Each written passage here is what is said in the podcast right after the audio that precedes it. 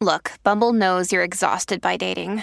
All the must not take yourself too seriously and 6 1 since that matters. And what do I even say other than hey? well, that's why they're introducing an all new Bumble with exciting features to make compatibility easier, starting the chat better, and dating safer. They've changed, so you don't have to. Download the new Bumble now. Welcome to the New Books Network. Hello, everyone. Welcome to This is the Place, a podcast series from the Common Magazine on the New Books Network. The Common publishes literature and art with a modern sense of place. I'm Emily Everett, managing editor of the magazine and host of the channel. Today we'll be talking to Adrienne G. Perry about her essay, Flasher sur moi, which appears in issue 23 of The Common. Adrienne G. Perry grew up in Wyoming, earned her MFA from Warren Wilson College, and earned her PhD in literature and creative writing from the University of Houston. From 2014 to 2016, she served as the editor of Gulf Coast. A Hedgebrook alumna, she is also a Kimbilio Fellow and a member of the Rabble Collective. Adrienne's work has appeared or is forthcoming in Copper Nickel, Black Warrior Review, Indiana Review, Meridians, and elsewhere. She teaches at Villanova University. Adrienne G. Perry, thanks for joining us. Well, thanks so much for having me. Would you set the scene for our conversation, just sort of describe where you're calling from now so we can imagine it? Well, I am calling from uh, Mercersburg, Pennsylvania, which is in south central Pennsylvania. And I live at Mercersburg Academy, which is a boarding school, a high school for students in 9th through 12th grade, um, all genders. And I'm in a boys' dorm. So I live with 40 boys that I don't see that often, but I can hear them uh, and hear their music. And it's a really beautiful part of the country, um, kind of nestled between two low mountain ranges here. I think on one side might be the Tuscaroras, and on the other side, farther off, um, the Appalachian Mountains. So it's really green right now. The grounds look beautiful. And I am in like a just an office with um, books and plants and tea around me. So, well, that sounds perfect. Yeah. I would love to start off with a reading from your essay. Would you read the first few paragraphs for us? I'd be happy to. Thanks. He pulled up as I walked on the side of a busy Lyon road, the type that becomes a highway once it hits the outskirts of town.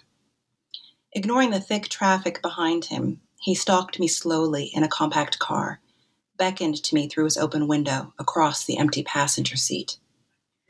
I had just called home to the States and hadn't reached anyone. In a square outside a large church, likely Catholic, I stared through the sides of a glass phone booth onto the late July day. Green hovered somewhere high, probably the leaves of plane trees and their shadows, as well as bright coins of light. I had just eaten a bag of cherries I'd washed by pouring bottled mineral water into their plastic sack. Wet, red, and sweet, I consumed almost enough of the fruit to make myself sick. Between Paris and Aix-en-Provence, one of my closest friendships had dissolved. Elle and I knew each other from Cheyenne, though our intimacy only flourished during our college years in Amherst the alchemy of sharing tea rolls and conversation, of steadily revealing our wounded, ecstatic emotional selves on long car rides around the Pioneer Valley, had quickly deepened an adolescent acquaintance into an early adult friendship. There was something wild and charming about Elle, her body stories, and her good table manners. I have the image of her tall, slim frame striking power poses in the kitchen I shared with my older sister and young niece. For two years, Elle's company was a hand knit shawl draped around my shoulders. The sudden dissolution of our friendship and its summer travel plans, first at Paris, then Aix-en-Provence and Dijon, left me feeling my company, my very being, was unwanted. An insecure 23 year old prude, I made the people around me feel guilty for hunting their pleasure. Thank you for reading that. I just love that last sentence so much. Thank you. For our listeners who may not have read your essay yet, could you sort of summarize what the piece is about? Yeah, I think the piece, I see it as being about two things primarily. Um, maybe overall it's about intimacy, different kinds of intimacy. Um, but one thread of this essay is about, you know, a younger Adrian traveling alone, feeling very lonely and kind of out to sea in Dijon and um, having an early sexual encounter um, with a stranger. So there's that, and just kind of how that moment um, unfolds and what you know I figured out about myself at the time. And then this other thread of the essay, which is related um, and is in some ways the kind of occasion for me even to be in Lyon um, at that time. I might have said Dijon earlier, but I meant Lyon. Mm-hmm. Um, was just this, you know, a friend breakup, which I've come to understand mm-hmm. I'm not the only person to experience and be devastated by. Um, but just sort of thinking about um, the dissolution of that friendship and and also the role that sort of sex and desire played in seeing that friendship um, dissolve. So those are two things that I think it's about on kind of the most the obvious levels. Mm-hmm. So, what can you tell us a little bit about like what inspired you to start work on the essay, like how that first draft came together, how you got the idea for it? Yeah, I was thinking about this when I saw your questions. So, I was in, I think it was summer 2019. It had to be because, you know, we were traveling and I was with my sweetheart in Spain. They were at a conference and I was tagging along. And uh, we had a conversation sitting outside one day at lunch and they'd made a comment about um, women and sexual desire. And I had this reaction that was like, you don't even know the half of it. I felt really mm-hmm. underestimated um, mm-hmm. by the comment that my sweetheart had made. And my sweetheart and I are still together. I love them dearly. But mm-hmm. it really got me thinking about the ways that um, I've experienced desire, the way that desire has been figured. And I think maybe just being outside of you know, my home base, being in a country where I speak a little Spanish, but not much, just kind of unsettled me and put me maybe in a place that felt similar to where I was when I was experiencing those, um, experiencing some of the things I describe in the essay. And I actually just wrote the draft out by hand, almost. I mean, it's changed, it's been edited, and maybe we'll talk about that later, but. Mm-hmm. I think I really wanted to explore what that moment of desire meant for me.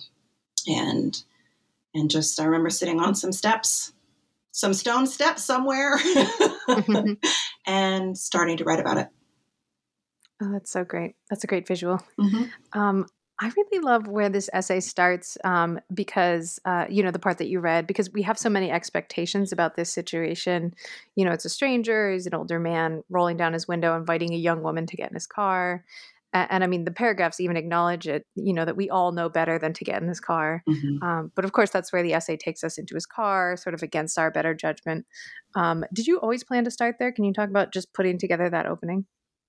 I think that that opening is pretty much like it was when I wrote that draft out by hand. Uh, occasionally, I am blessed by the gods that all sort of have this instinct. But I think part of what it was is that that moment for me was a moment of real awareness and consciousness on some levels, right? Like on another level, I was about to do this thing that everybody I'd loved all my life had told me don't ever do. But I think because there was so much happening for me in that moment as a younger woman, emotionally, the setting. I just remembered it really vividly, and it felt like the place to start. It felt like, um, you know, I have other pieces where I think people will ask, well, where does the story really start, right? Especially when I write fiction. But this was for me both intuitive and also just true to the events as they unfolded. So it felt really natural, and I never auditioned other openings. Mm-hmm. Interesting. Mm-hmm. I also really love the mention of the cherries because there's this feeling of sort of appetite in it, you know, washing them in the bag and eating so many that you feel sick. And it's, it's such a, a great detail to include. Oh, thank you. As I'm sure you know, the common focuses on on work with a modern sense of place, and people often ask what that means. You know, they ask mm-hmm. us what place means in writing. Um, and from now on, I just want to show them this paragraph in your essay when you show us um, the stranger Jay his bare fridge, and there's only like ham and cantaloupe and water. and I want to show them how just like being in that apartment, standing in front of the nearly empty fridge, opens up this whole world into Jay's life, this like lonely bachelor existence. Um, it's you know, it's just a, a, really great moment for how place can can evoke all these other things. Mm-hmm. Um, I think sometimes people think of place as just like the description of where you are or something like that.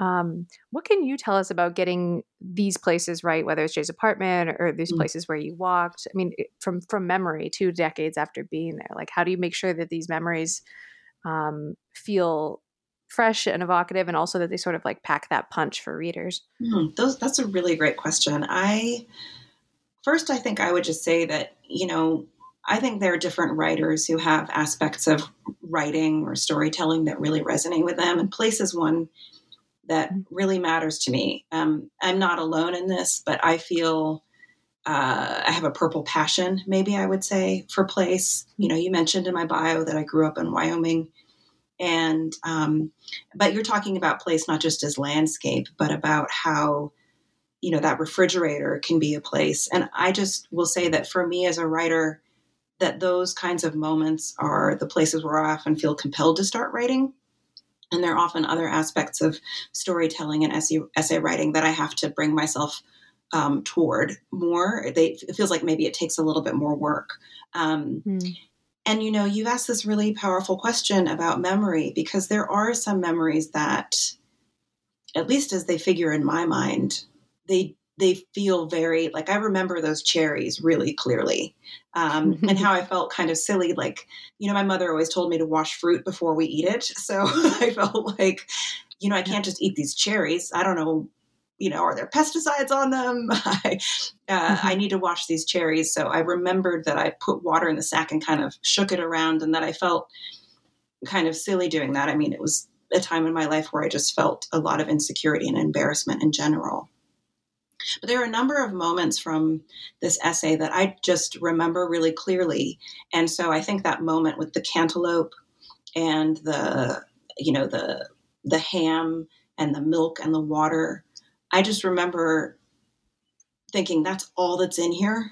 I was really struck by it because for me having a full refrigerator is like the thing you do to feel safe and comfortable. And it just, um, so I remember that really clearly. And the thing that's interesting about it, Emily, is that I don't think I realized until later what those items mean. You know, so I think there's also a way I interpreted them. But when I shared that moment with my friends who've lived in France, they were like, "Oh, totally." You know that not you know, not prosciutto, but ham, and mm-hmm. they could totally see the plastic package. But to me, those items sort of seemed sad together. But to, I think, someone else, they were like, that sounds like a really good meal. that sounds like it's not sad at all. He's really, you know, he's provided for himself. So, um, so I think that uh, sometimes even memories or moments might stand out and I don't know what they mean totally. There are other moments in the essay that I feel like I had to, moments of memory that um, came after being encouraged by other readers, came after encouraging myself, that feel accurate and that feel um, potent and poignant, but they didn't come in the first round. And so I think I continue to try to remind myself that there will be those images that stand out really starkly. But even though I might remember them clearly or see them or they come in Technicolor, that there are others that are there too. And that even with the ones that come in Technicolor, I have to give myself some time to interpret what they actually mean because I may not have, I may not see them in all of their nuance, see those details in all of their nuance. So I think just continuing to plumb an image and ask myself what was there. It's incredible what we can remember.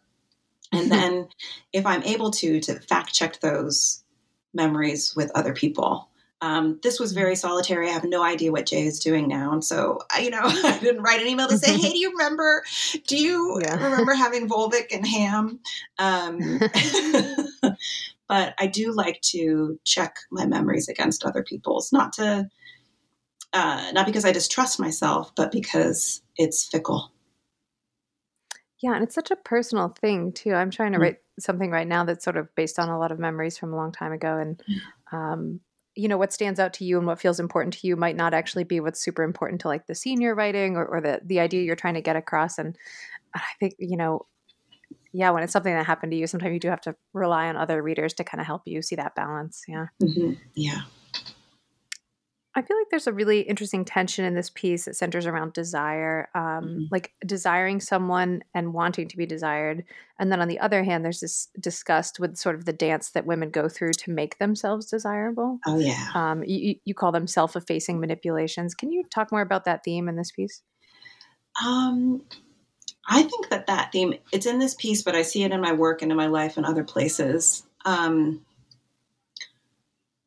I guess I've always just wondered, and this was something I think the Adrian of that time was contemplating, certainly around Elle and then the experiences that I was having.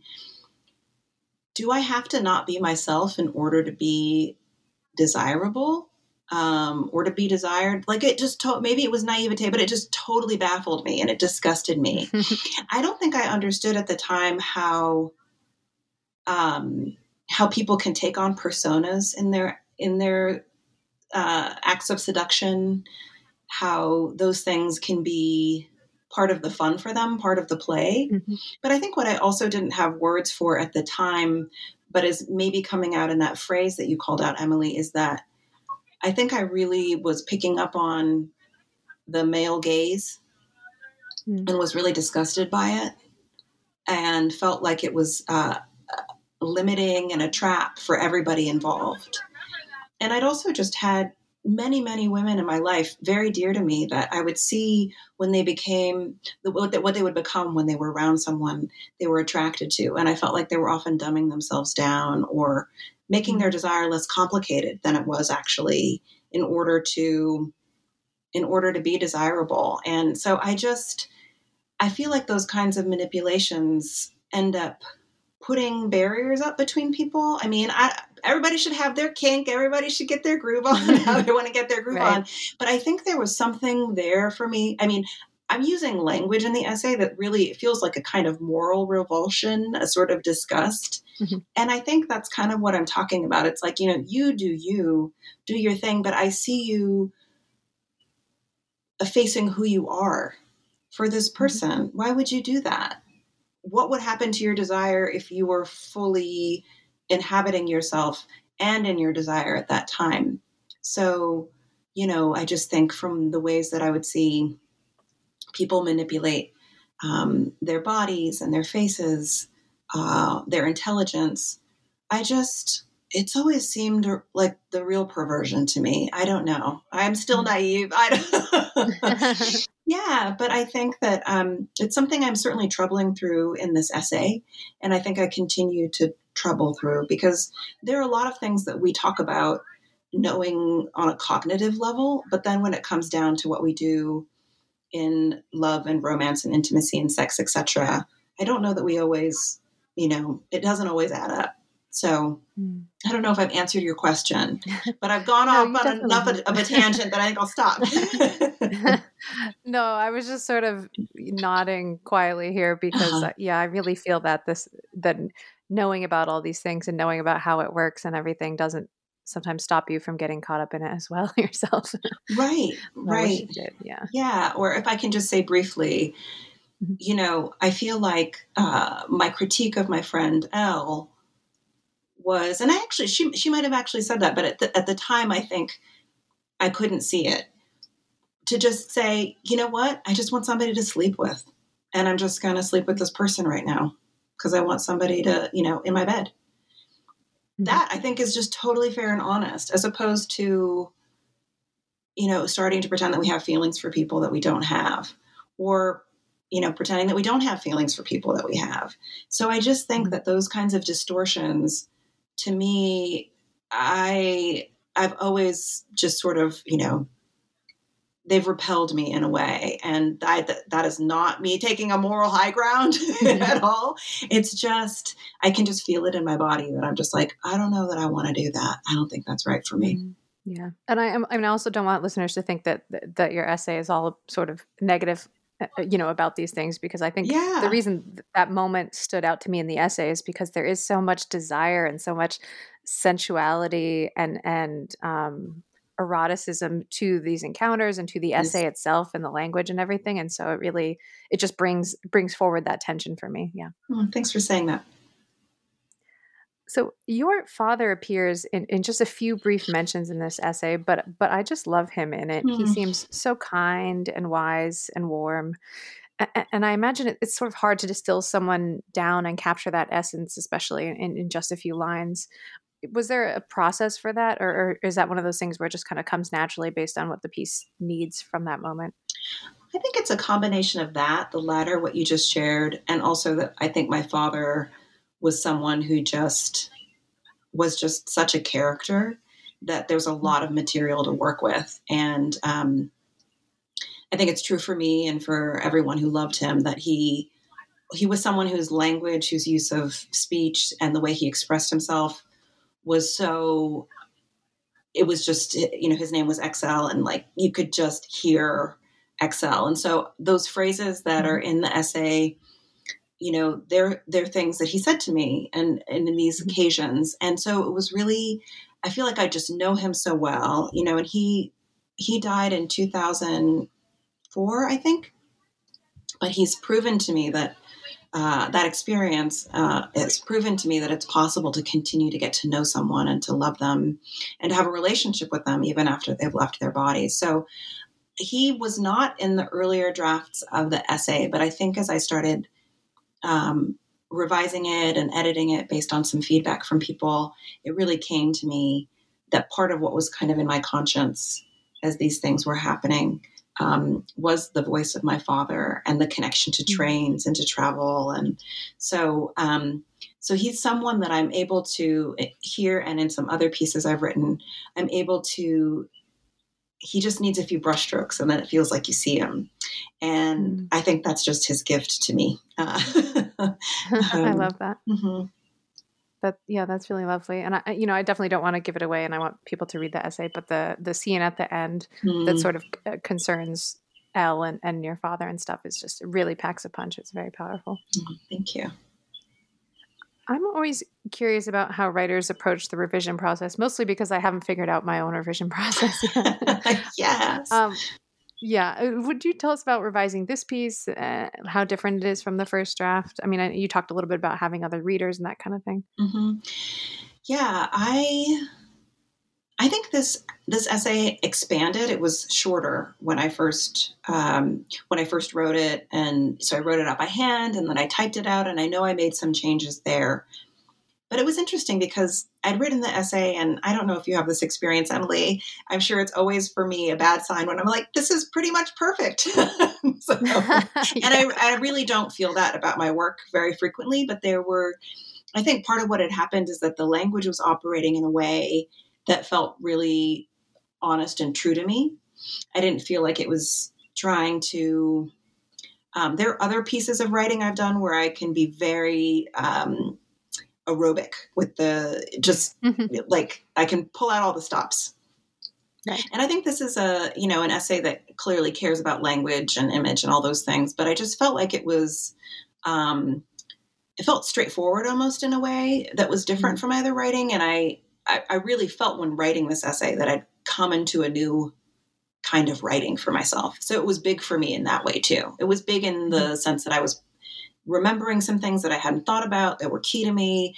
But I, you know, I read it and I felt like, yeah, I can, you know, sometimes we'll read a piece, or at least I will, and I'll feel so ecstatic about it when I write it. And then I'll come back a few days later or a week later or a year later and I'll think, oh, oh no, no, no, no, no, no, no, no.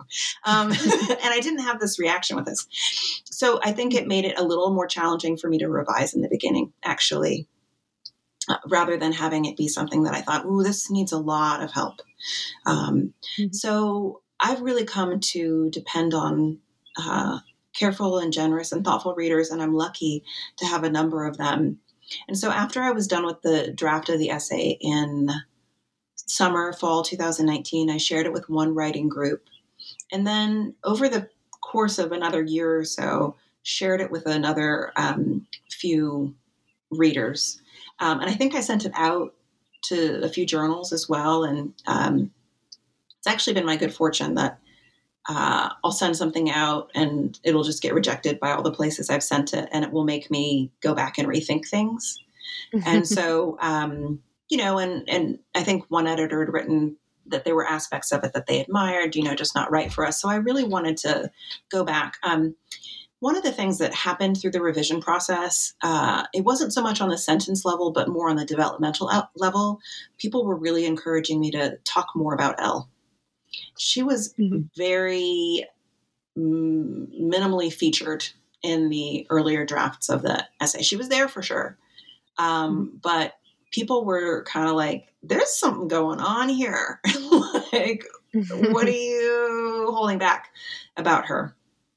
So I feel like the process was really around, um, I feel like I had the structure of the essay there, but it was really about expanding some moments, allowing myself to, as we talked about earlier, around place, hang out in mm-hmm. place a little bit more, hang out in moments for additional beats, expand things, especially, you know, thinking about sensuality and being in France, one of those places that for me feels like it's just attuned to to the wonders of sensual pleasure, whether that's eating something mm-hmm. or taking a walk or having a great conversation.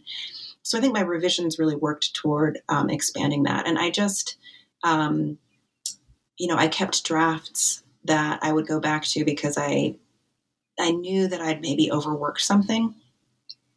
And then um, in, in terms of the comment, I got really great suggestions and feedback from Jenna. I'm really grateful. So I feel like it's a, you know, I've come to believe more and more that for, for me, writing is really a collaborative act. And um, those earlier readers and suggestions that they made, I think ultimately made this a much more uh, nuanced and thoughtful piece. Mm, that's really interesting that that Elle wasn't so heavily featured in the earlier draft because yeah, it does feel like there's like a real a real heart there. Yeah. Mm-hmm. Uh, so you're an assistant professor of literature and creative writing at, at Villanova University. What, what sort of courses are you teaching these days? Just because I'm curious. yeah. So um, I work in a great department, and I, I really love my teaching at Villanova, and I get to teach a number of different things. So I teach an introduction to creative nonfiction. Uh, we call it writing creative nonfiction, and I also teach a class on editing and publishing, which I really enjoy, and students love too. And then um, typically I'll teach another few classes each year. One is a literary festival course that's co taught. And that course has, um, usually we'll read about four to five writers and have them come to campus. Um, so one year when I taught, you know, we had Ross Gay come to campus and students read. Mm-hmm um, read his poetry, and that's a really delightful class. And students also do creative writing in it. So they practice writing poetry, they write short stories, mostly. Sometimes we'll have memoirists um, come, but usually it's uh, poetry and fiction.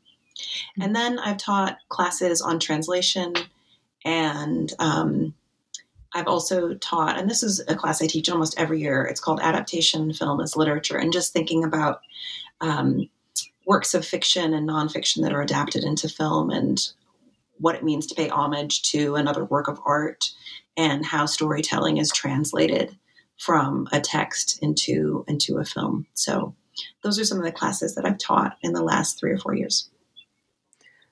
Those sound so amazing. I'm so jealous of all your students.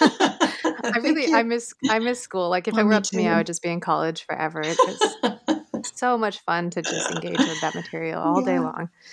Um, yeah, that sounds really wonderful. I love that you teach a class on editing and publishing. I I love seeing those sort of, you know, sort of the mechanics, the behind the scenes, the the you know the maybe less glamorous side of being a writer and writing. Yeah, yeah, yeah. But they love it. I don't know. Is there a class like that at Amherst?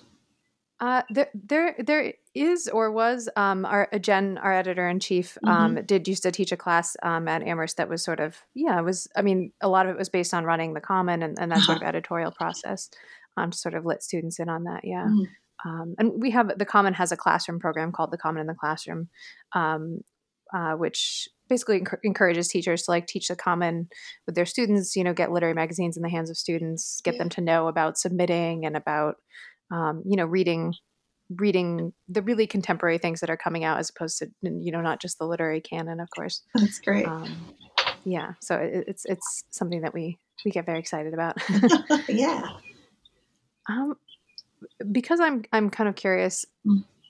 i think a lot about how to how to teach creative writing and, and how we all learn creative writing and i think it's such a mm-hmm. big industry these days you know everyone mm. is teaching somewhere and and learning somewhere on how to do creative writing and but it also mm. feels so personal to me so i was just wondering like do you have any thoughts about like what your personal approach to teaching something that's so personal is or or like what you mm. feel like where you feel the students connect most with, with, with what you're teaching mm.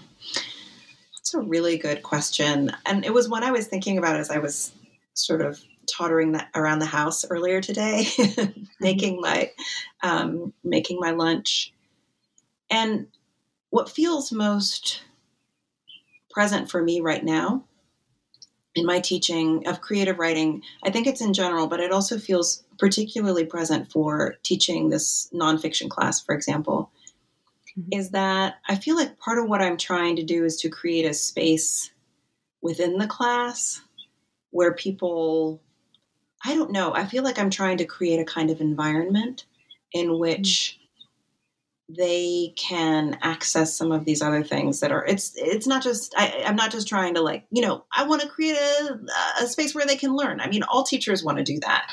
But i think mm-hmm. for me it's about uh, maybe it's about a kind of curiosity. So one of the things that i've had my students do is you know because it's such our tendency for all of us we'll come into a room and if there's nothing happening right away you know we take out our laptops or our phones or whatever and so I do little things like I have my students, um, you know, just check in with each other and, you know, ask the person next to you how they're doing. Just some of these things that may seem very rudimentary, but on one level, people are really relieved to do. Hmm. And to think about, like, oh, yeah, there's somebody else in the world and they have a life happening. And this went well for them recently. And this thing's not going so well. So I think it, and, and I'm going to share the same with someone and someone cares to hear it. So I think maybe one thing I'm driving at, and I hadn't thought through this before, is that I want to make students aware of themselves as speakers and listeners and as being part of a larger audience. And not audience as some group of people they need to please or perform for, but really people who um, care what they have to say, but want want that kind of care in return. And one of the things that really stood out to me this fall, and I think some of it is the age that we live in, I think some of it is um, the pandemic and the summer of 2020 and our continued racial reckoning, the role of violence and um, disinformation and misinformation in our culture. But I felt like my students this fall really got into vulnerability, mm-hmm. like a fierce kind of vulnerability, in a way that I hadn't seen them do before. I think they understood that that is a kind of superpower. And, um, you know, and certainly for the teaching of nonfiction, I think they really can see how when you understand yourself as a character, and I think as Philip Lopate talks about sort of seeing yourself from the ceiling, that it opens up a lot of possibilities for understanding and interpreting ourselves and our world and our lives, and for seeing you know the magic around us for being present for what's happening. And that you know i think some of the things that i revised in this essay were about doing that work too. That in the earlier drafts of the essay i think i was a lot harder on Elle and i think i was actually harder on adrian too. But as i mm-hmm. got some distance and some curiosity i felt like oh yeah maybe this other thing was happening too. And i can have real care and love for for for both of them, for all of these people. And mm-hmm. um, so that's one of the things that I hope to do. And then I also think that, you know, as you were saying, by having, you know, students, um, I think you called it common in the classroom, I feel like so mm-hmm. many of the students who come into this class, they haven't really read contemporary nonfiction. So mm-hmm. they're like, this isn't Augustine's Confessions, you know, and you're like, no, that's great too, but no, this is different. And I think they open up to the possibilities that the things that they already love in their lives, they could write something about that would be meaningful to them and potentially to another reader. So they loved reading that. Roxane Gay. Mm-hmm. Um, mm-hmm. They loved reading um, essays about the body in particular. They loved reading food writing and nature writing totally turned them out. So reading Annie Dillard and these sorts of things and like just being in nature and mm-hmm. sitting outside and, you know, kind of I, I've started as a teacher going back to the things that brought me delight, especially when I was a younger student, and that when you're, you know, when I was in grad school would have been seen as cheesy and not cool. But like, you know, everybody brings something into the nature table, or today we're just going to mm-hmm. get really creative. And they eat that up. So, mm-hmm. and I just want to give the genre and give writing a good name. Hmm.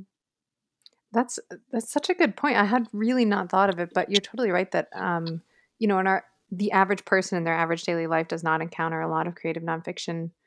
Um, and you know, as as a student coming into college, you might have you've probably read some short stories that in mm-hmm. your English classes in high school and that kind of thing. But yeah, probably not a lot of essays. Yeah, mm-hmm. that sounds great. Yeah.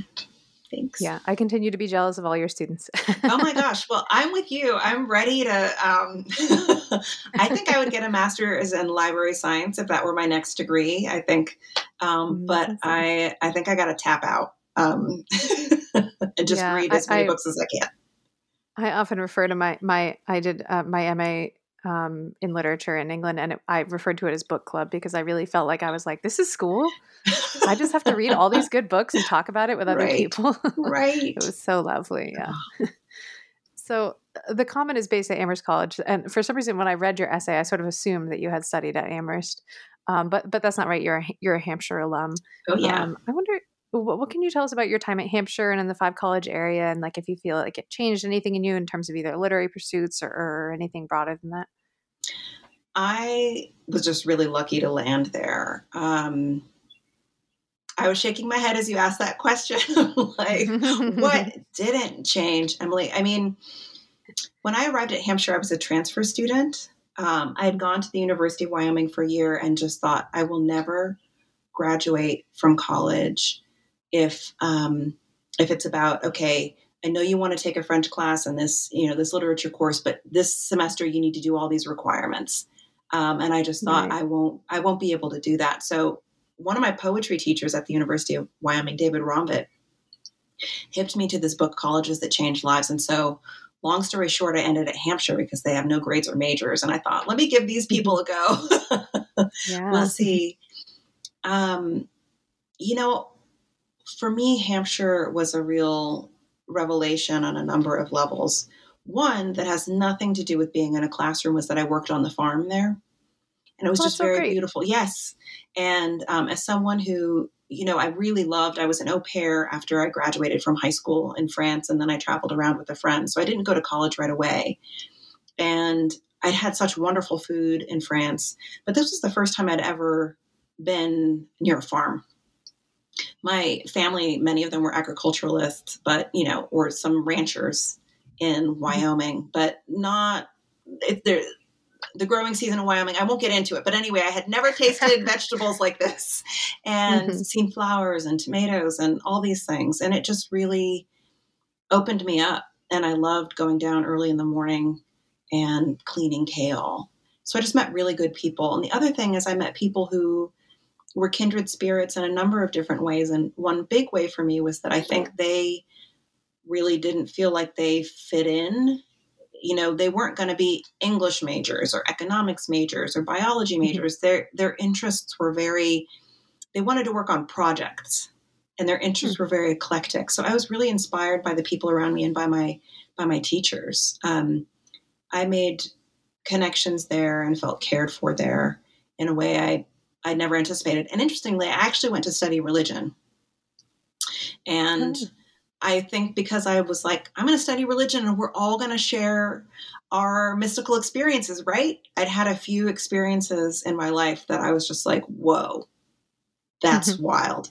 And I thought we'd get into these religion classes and it'd be like your time in your MA in England that instead of talking about books, we'd all talk about these moments where we'd, you know, seen light shoot out of our bodies. And mm-hmm. um, I, right. I was quickly disabused of that notion. And I realized mm-hmm. I think what I really love about religion is the literature and the storytelling. Mm-hmm. And so at Hampshire, I started studying creative writing, and there were some great teachers there. Um, one of my teachers who's very beloved to me, Robin Coste Lewis, the poet, who at the time was actually writing prose, um, short stories. Um, but just also being in the valley, it was very open. You know, Wyoming is um, a conservative place. I didn't grow up in a conservative family. And I will just say that word means something totally different to me now than it did then. And I won't get into that. But I just feel like living in the valley was very freeing for me. Um, good. Yeah, it was great. Um, I, yeah, I love that. Um, well, yeah, I can tell you that Hampshire is still beautiful, and I drive by and I see, you know, on the farm, and they have animals there now and everything. It's so nice. It's great. um, yeah, I really love that. They have a nice, a, a nice little farm at, at Amherst College now too. I, I went to Smith College, uh, and I think a big part of me going there was because they didn't have any distribution requirements, so no one was going to make me take math, and I was like, "Sign me up! This is my Mhm. place." Mhm. That's so great. I worked at Smith for Oh, yeah? four years in the admissions office. oh, great! Yeah, I, I mean, I really loved it there. Yeah. Oh, yeah. Um, so always our last question for, for writers is just sort of what are you working on now? Like what's what's next? What should we look for from you? Oh my gosh, Emily. Sorry. Oh, no. It's a, a big one. no, it's lovely to be asked. You know, it's lovely to be asked. Okay. So right now I'm working on a novel, um, and it's uh it's an it's kind of an adaptation or an homage of Ralph Ellison's Invisible Man. And without giving sounds too much away, I'm writing it from the perspective of two mixed race black girls. So that's the kind of slant that I'm taking instead of the, Mhm. you know, the figure of the invisible man, the eye, the experience of a black man in America. I'm thinking about the experience of these um, two mixed race black girls uh, in New York and really thinking about the we. So it's not, um, it, it's told in the first person, but there is certainly a kind of consciousness toward uh, what it means to be part of a we. So I'm working on that, and that's really my that's really my work right now. There are other things, side projects that I have in mind. For instance, um, I've been writing essays about Wyoming and um, have published a handful of them that are really driven to explore this kind of intersection of my family. So I, you know, I have my father who is a black man from Southern California who ends up in Wyoming, and then I have my mother's family who, you know, who homesteaded there, and just really using these two aspects of my family tree to think more deeply about the way um, race and identity have played out in Wyoming across time. So um, I have a series of essays planned for that book that I call Interocean, and and that's a book that I'm really eager to get back to. And one because I think it will give me a chance to go home to Wyoming and see it in a way that I think you just I just see things differently when I'm working um, as a writer, and a kind of love and generosity and curiosity and and um, generous critique that I don't have when I'm just kind of going home to um, hang out on the porch. So, um, so that project is something that really matters to me. And then, you know, on the side, I really feel like um, one of the things that struck me. I'm fortunate right now. I'm on a sabbatical, and I thought a lot about at the beginning of my sabbatical how, when I was younger, um, I would just read, especially my 20s, ravenously, and just get so excited and turned out by books they i mean i just felt like my mind was being blown continuously when i was in france as an au pair for the first time i read beloved i don't know that i'd ever even heard of toni morrison and i just wanted to get back to that kind of reading. And i think that's actually a big part of my work right now which is reading in a way that's not about career. It's not about um, making sure i've you know understood the theory of such and such. It's really about being in love with ideas and language and what authors can do, and then writing my own little notes about it, my own, um, maybe my own little commonplace book. I don't know. So that Mhm. actually feels like maybe one of the most important projects I have right now because it's just about getting back to that sensibility, back to that place that after years of training, um, that I I'm ready to be again in that state of wonder. Mm, that sounds so nice. Um, yeah, I've been sort of feeling that way too. I wonder Yeah. if that's sort of in the water right now. Oh well, I hope so. yeah, just um, yeah, feeling like uh, you know, obviously I do lots of reading for work, and then I'm Mhm. always trying to write, and so sometimes books felt like just another job I had to do, and I'm yeah, really enjoying getting back into them and just Mhm. dis- disappearing in them. Yeah. Mm, that's great. Well, Adrian G. Perry, thank you so much for joining us. It's been really great to talk with you. This was so much fun. Oh my gosh, my pleasure. And thank you for these fantastic questions, Emily. Really appreciate it. I, I really just I enjoyed it. Any any excuse to spend more time in your essay and think about it more. It was really great. Oh, thank you. Listeners, you can read Adrian's story and subscribe to the latest issue at thecommononline.org.